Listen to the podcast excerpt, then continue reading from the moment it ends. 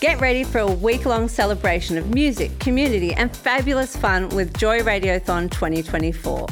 Joy has the largest collection of rainbow podcast content in the world, and you can help keep us out loud and proud by donating during Joy Radiothon 2024. Just go to joy.org.au slash radiothon.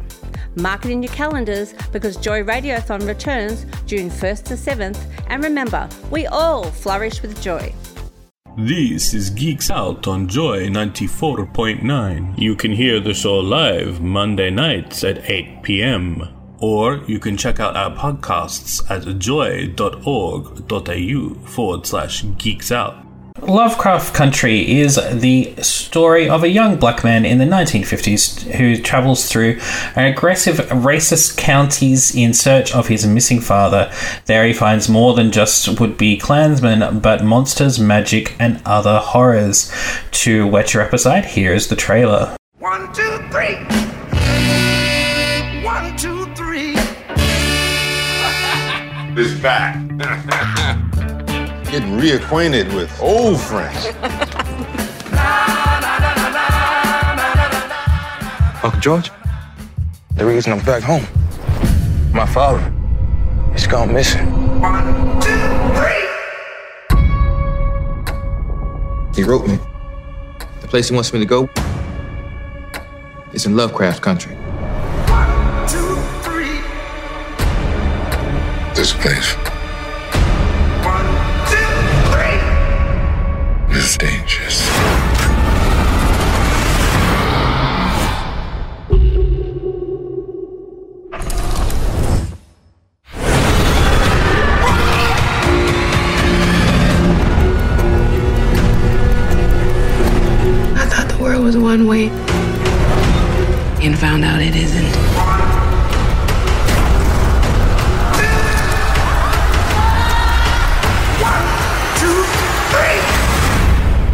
haven't even gotten to the real strange part.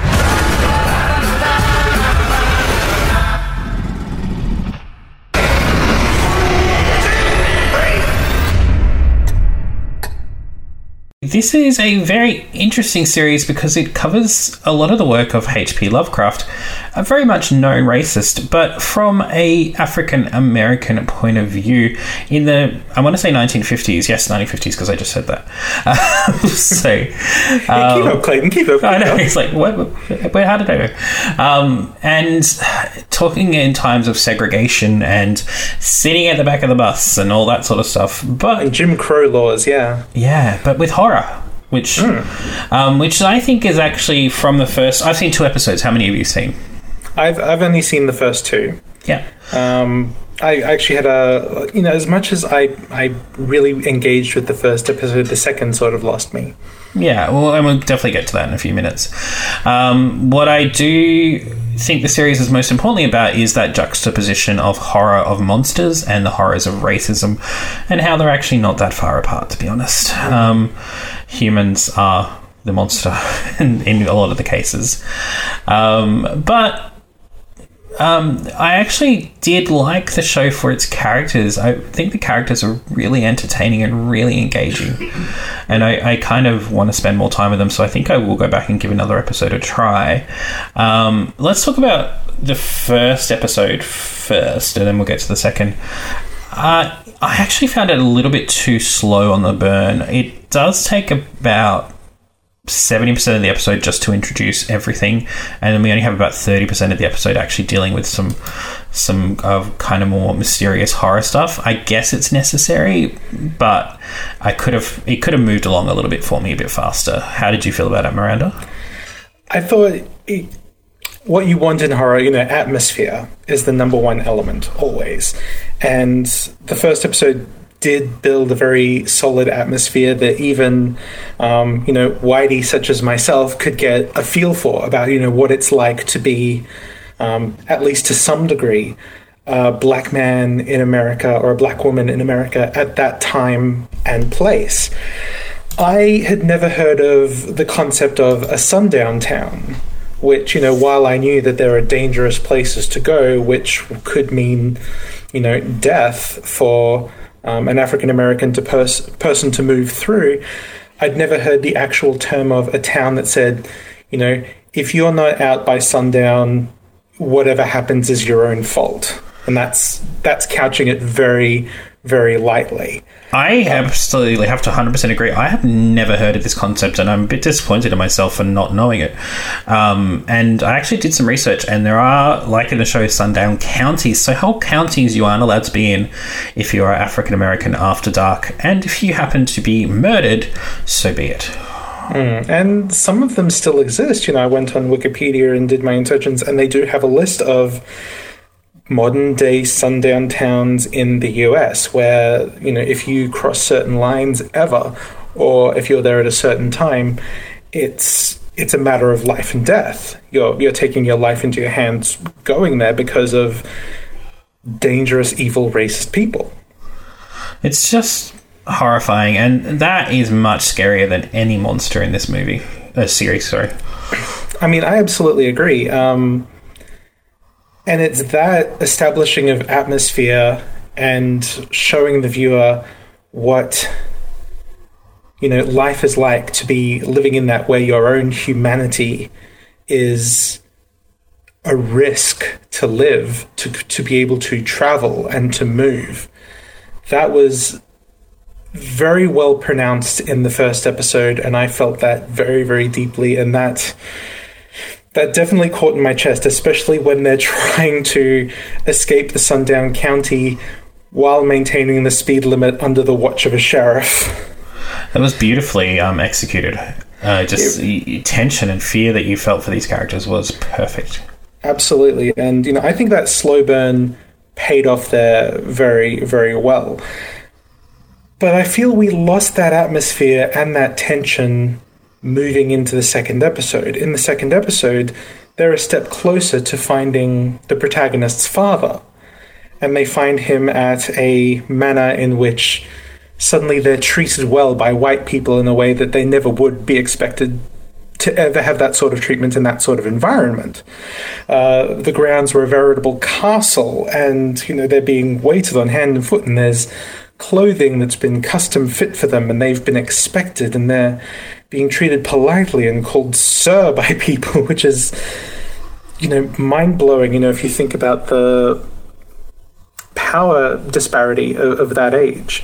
But I don't think we got to settle in the the discomfort or the mistrust of that environment for too long before we get into the almost cartoonish mad science of it. It does explore some ideas of you know the illusion of uh, bloodlines and the meaning of bloodlines, and talking a little bit about how some slaves were regarded as well treated, mm. and you know what that means, you know, in terms of slave owners impregnating their slaves and so forth. But the episode felt a bit too cartoony for me to be really scared of the monster or the consequences in that situation. It sort of just felt like they abandoned one track and then just jumped onto another. I would have liked to have learned more about the the racism of the rich old white men who made up this secret cult definitely needed more focus on the secret cult. Maybe we'll get that later in the season, but it we kind of jumped to points in the story that were too soon, and it kind of felt like this could even be a final episode of the series in some ways because it, it had so many things coming to a, a hilt very quickly.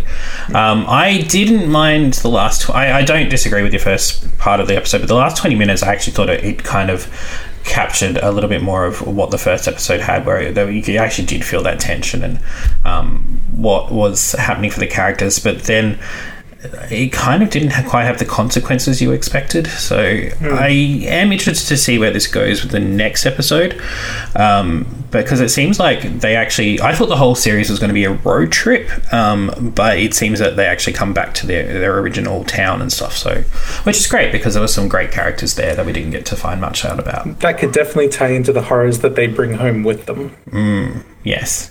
Um, cast wise, uh, Jonathan Majors, Jurnee Smollett, and Courtney B. Vance.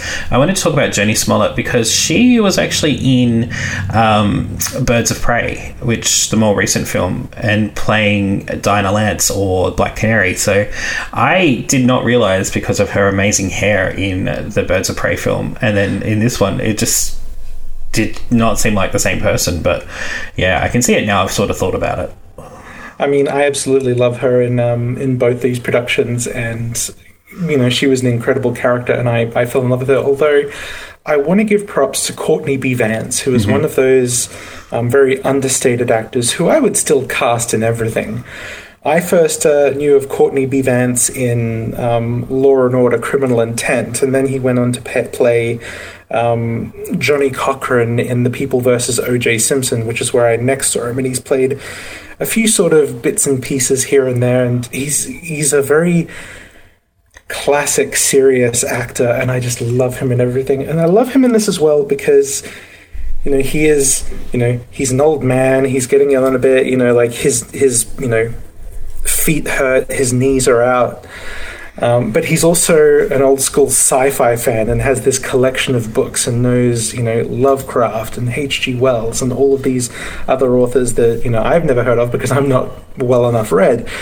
But I loved the the sci-fi fan enthusiasm of the characters of uh, you know of, of the entire cast when we're first introduced to them the opening scene of the show actually has a, a protagonist whose name I can't remember off the top of my head. He is having visions of being in the trenches, fighting in the war, uh, in the Korean War, I think he was, He was. um, but also dealing with, with monsters in the trenches and UFOs flying overhead and tentacle monsters like um, like Cthulhu, Cthulhu? appearing on the horizon. And it's um, you know, that sort of cartoon fantasy right at the start was. I know. I thought that was delightful. Like, you know, not scary at all, but it did. It did set up his sort of mindset of what his worldview looks like. It certainly established some of those um, Lovecraftian things straight off the bat. So we and bat it also because there's a baseball player who jumps in there as well. Um, um, it definitely I liked it. I thought it was a great way to start, and then I liked that it jumped from that into discussing the racism around science fiction as well with the conversation with another passenger on the bus. And again, that just fed into the atmosphere of the first episode, which I felt was lost in the second. Definitely. So Miranda, what were you going to be giving this out of ten Cthulhu's? I think I'm only going to give this six and a half tentacles out of ten, unfortunately. That's but fair I'm sure the rest of the series picks up. But you know, I, I'm also a harsh critic in the sense that I think you should be able to hook your audience right away.